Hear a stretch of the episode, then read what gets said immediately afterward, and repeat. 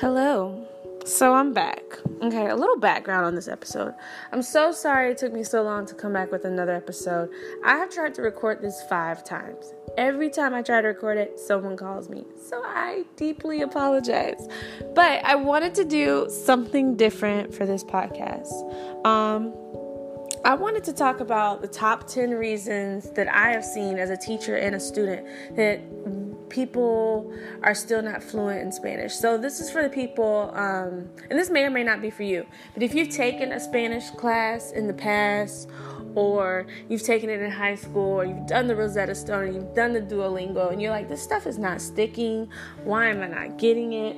Um, these are some of the reasons. I, may I may make this a part one, not sure we'll see to tba um, these are some of the reasons why i've seen as a student and a teacher that you know you're still not fluent. That someone is still not fluent in spanish. This is where some of the disconnects happen okay? So if you want to know why you may not be fluent yet these i'm going to list out 10 tips and 10 suggestions and things that i've picked up on along the way from learning and teaching spanish that you know people still don't um, have that uh, 100% fluency okay so, top 10 reasons you may not still be fluent in Spanish. Número uno, no full immersion. Okay, what do I mean by that? Well, first of all, what is immersion? When I say no full immersion, I mean that in your Spanish class, maybe you were not required to speak Spanish all the time, or the teacher is not delivering instruction in the target L2 language. So, I mean that the teacher is not speaking in Spanish 24 7. Um, having to speak in Spanish 24 7, one, really makes you take really good notes because you know that everything that you take down, you're going to have to study and use to be able to communicate. This is the method that I um, had to undergo when I was learning Spanish. So, it really worked for me, um, and it really helps fill those those helps to fill the gaps. Um, it's just sometimes when you are able to go um, and code switch or go back between L1 and L2, L2 being your target language, L1 being your native tongue. When you're able to do that, sometimes you know you may not take the class as serious because you're like, hmm, if I have a problem, I know I can ask for clarification in um, Spanish. I mean in English. So you know this is interesting, but it's not something I really need to know right now. I'll just go home and study. But no, when I was learning Spanish, if I didn't know how to say something, I had to say, como se dice. Okay? So I will say that this method may be geared more towards advanced learners. Yet I think it's a method that all Spanish teachers and students should try to uphold. Um, staying in the target language is the best way to fully immerse yourself. Especially if you're trying to learn Spanish fast and you're planning a trip to a Spanish speaking country, just know that when you get there, when you're communicating, you may be in a situation where you do not get the luxury to explain yourself in English if that person is a complete Spanish speaker and does not speak English. So, doing full immersion in the classroom is the best way to simulate a um, native or real Spanish speaking environment. Número dos, not practicing outside of class. Many times I have people come up to me and they're like, How fast can you make me fluent? And I tell them, Okay, how much are you willing to study outside of my class? Okay, what happens in my classes that, or in most Spanish classes, we are providing you the tools. Okay, we're providing the base.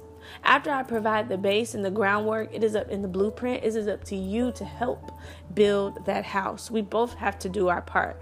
I have to provide you with the correct information, the resources, the, the how to, and you have to do your part as a student and practice outside of the classroom. Um, I will say um, the frequency of, le- of your lessons really count. If you are integrating Spanish into your regular life so that it's not just something you do for an hour a week, if you are really making it a part of your life, that is what's going to impact um, how quickly you become fluent. But I will say, with learning any, any language, it is not a it is not a sprint you know you must take your time everything takes time but that time on of how long it may take does heavily depend on how much you are practicing outside of the classroom okay so just make sure you kind of work it into your daily life Okay. Um, número tres, not mastering conjugations. Okay, I say this all the time. Conjugations are so important. They are the basis, okay? In Spanish, for me, the most important things are like conjugations, vocab, sentence structure, gender, and noun agreement, okay? You have to get your conjugations down, especially conjugating in the present tense. That is the basis for forming a sentence, for beginning to speak in Spanish. So you want to make sure that you really get those conjugations down um, and and nip that in the bud early. Because if you don't get the conjugations together it's going to be hard to build off of that it's like building a house the conjugations are the foundation so you want to make sure you are practicing your conjugations and i don't like to put too much stress on grammar because i know some some spanish classes they just focus so much on grammar that you never speak or you never do listenings or you never do too much writing but that component of grammar is extremely important for you to master before you can do anything else. Okay, número cuatro. Still thinking in English in your head. Okay, let me tell you what this directly relates to sentence structure. The sentence structure from English is vastly different from in Spanish. Okay, so for example, I hear a lot of people make this common error and they say, Me llamo es whatever their name is. So I'll use my name. Me llamo es Licia. Okay. In when I when I see that, when I hear that, I automatically know that you are thinking in English because you are thinking that that means my name is. That's what you, that's why you put s in there. But you must switch up your mindset because me llamo actually means to call myself or to call oneself. So you're saying I call myself is. Licia? Hmm. So make sure you leave the S out. That's whenever I hear that, that's the most basic common error that I hear. You can say mi nombre es, but you may not say me llamo. It's just me llamo. Another example would be if I were to say los pantalones rojos. That means the red pants. But in the sentence structure of Spanish, the adjective comes after the noun. However, in English, the adjective comes before the noun. But if someone is still stuck in the mode of thinking in English, they're going to make that error of putting the adjective before the noun. So just make sure you transfer your mind over to Spanish. That will really, really help your sentence structure, especially with speaking and writing. Número cinco, not training your ear. Okay, what do I mean by training your ear? I mean that you are listening to Spanish, you are watching Spanish um, shows, get used to hearing the language, okay? If you want to go a step further, I'm going to touch on this in a minute train your get used to training your ear to your ear your ear. Get used to training your ear to different dialects and speeds. Sometimes the way your teacher may talk to you in your spanish class it is very on level. And when i say on level there are certain terms that i use with my fifth graders and i may speak at the pace with my fifth graders that is vastly different from my eighth graders okay because i want them to understand me so just make sure that you don't think, oh, well, I understand everything in Spanish, so I'm good to go. No, train your ear. Listen to um, Spanish music, watch Spanish TV. Um, do everything you can to have yourself be used to hearing, at least hearing the language of Spanish. Okay, numero seis, not mastering gender and noun agreement. Okay, gender noun agreement sounds so basic, because it is and it's fairly easy but it's one of the big cannot talk today. It is one of the biggest errors that I see amongst my students as a teacher as far as gender. So, knowing that when it ends in an O, it's masculine, when it ends in an A, it's feminine. Okay. Um, so, just make sure you know the articles and nouns and gender and singularity and the plurality of the nouns. I would say, coming from I don't a native speaker perspective or someone who's been Spanish, studying Spanish or speaking Spanish a long time, I immediately know someone's level if they're still making errors with gender. If they're if they're saying um, el clase instead of la clase, I already know that you're not a native speaker. It's like so if you don't want to sound like a gringo, go ahead and get that gender and noun agreement together. Okay. Um, número siete, not practicing with different accents. Oh my gosh, this is muy importante.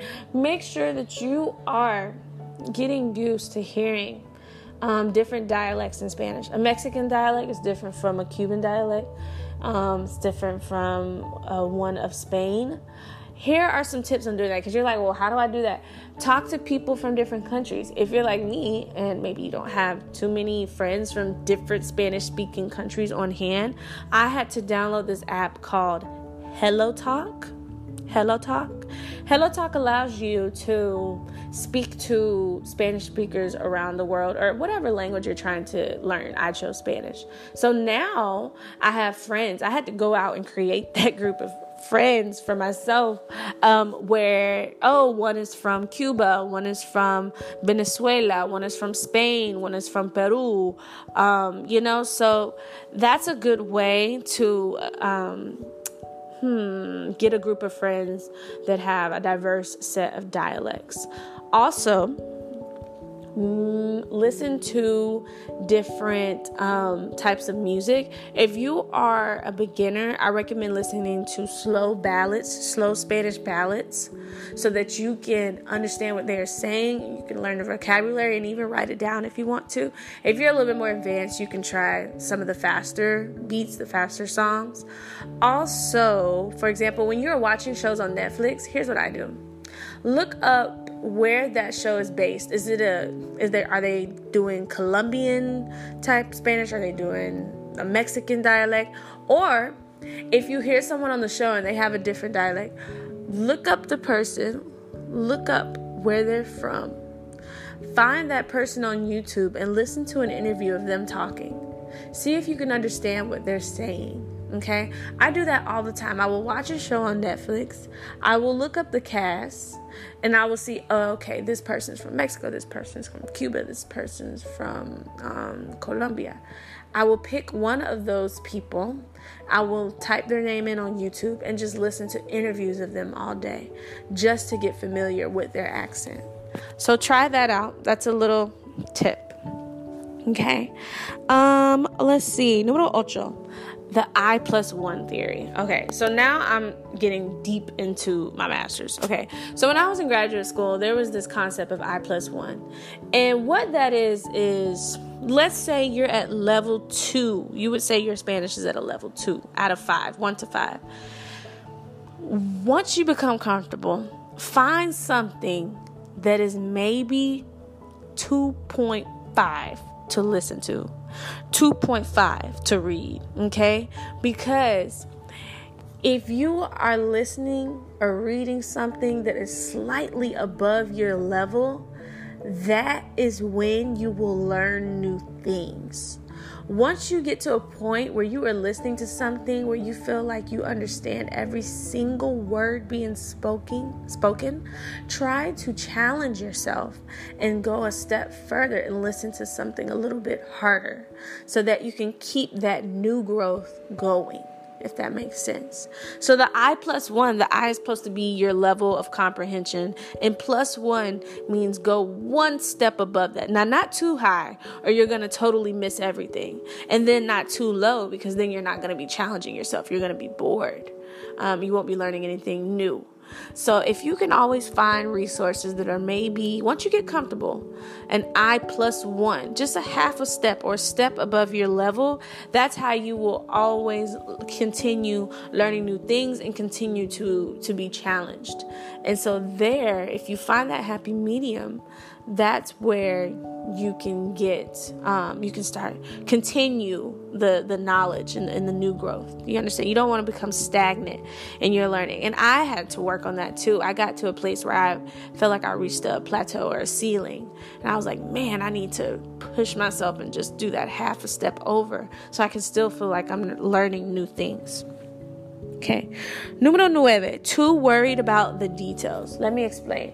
So, another thing we studied that I learned um, when I was in college is that the best Spanish, the best, the best Spanish learners or Spanish speakers, the ones who really get the language quickly, there is a trend. And the trend between the advanced learners is this they have a high tolerance for ambiguity. Now, let me explain what that is. That means those are the learners that are okay with not knowing every single word in the paragraph. Those are the ones that are okay with extracting the main idea. So, do not get, try not to get too caught up in every single word verbatim of what something or a text is saying or what you're listening to. Okay, you don't want to get lost in translation, as they say. If you can extract extract the main idea from something, that will help you learn the language a lot faster. Okay, because if you are too worried about the details, you get stuck. It takes you longer. You get what I'm saying? Think of it as if you're reading a text in Spanish. If you need to know what every single word means, it may take you an hour. If you can skim through or read through and get the general idea of the text, you'll probably get through it in half the time. So make sure you develop a high level of ambiguity when you are learning a second language. And this is not just Spanish, this is any language. And lastly, we're almost done. Numero 10, not building your vocabulary. So, this is where I would say those apps like Duolingo or Babbel is a good one to use B A B B E L. I believe that's how it's spelled. Um, those are good for building your vocabulary. They're kind of like virtual flashcards. What I try to do, here's a tip pick a topic, pick a theme. So, for example, do something that's so out of your reach, okay? So, for example, maybe I want to look up vocabulary like car mechanic vocabulary. Maybe I don't know much about that. Study that. You could watch a car show in Spanish. You get what I'm saying? You can pick up new words.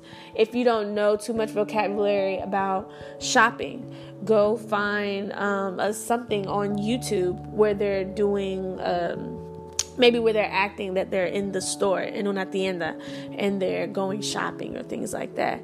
Um, so if you if you pick a theme or subject to focus on then you can learn the vocabulary from that category if that makes sense. So make sure you're always building your vocabulary in order to construct full um, detailed, in depth sentences. Vocabulary is everything. Um, what I do is I watch shows on Netflix, and I don't need the subtitles per se. Yet sometimes I like to put the subtitles on because maybe there's a word that I'm not catching.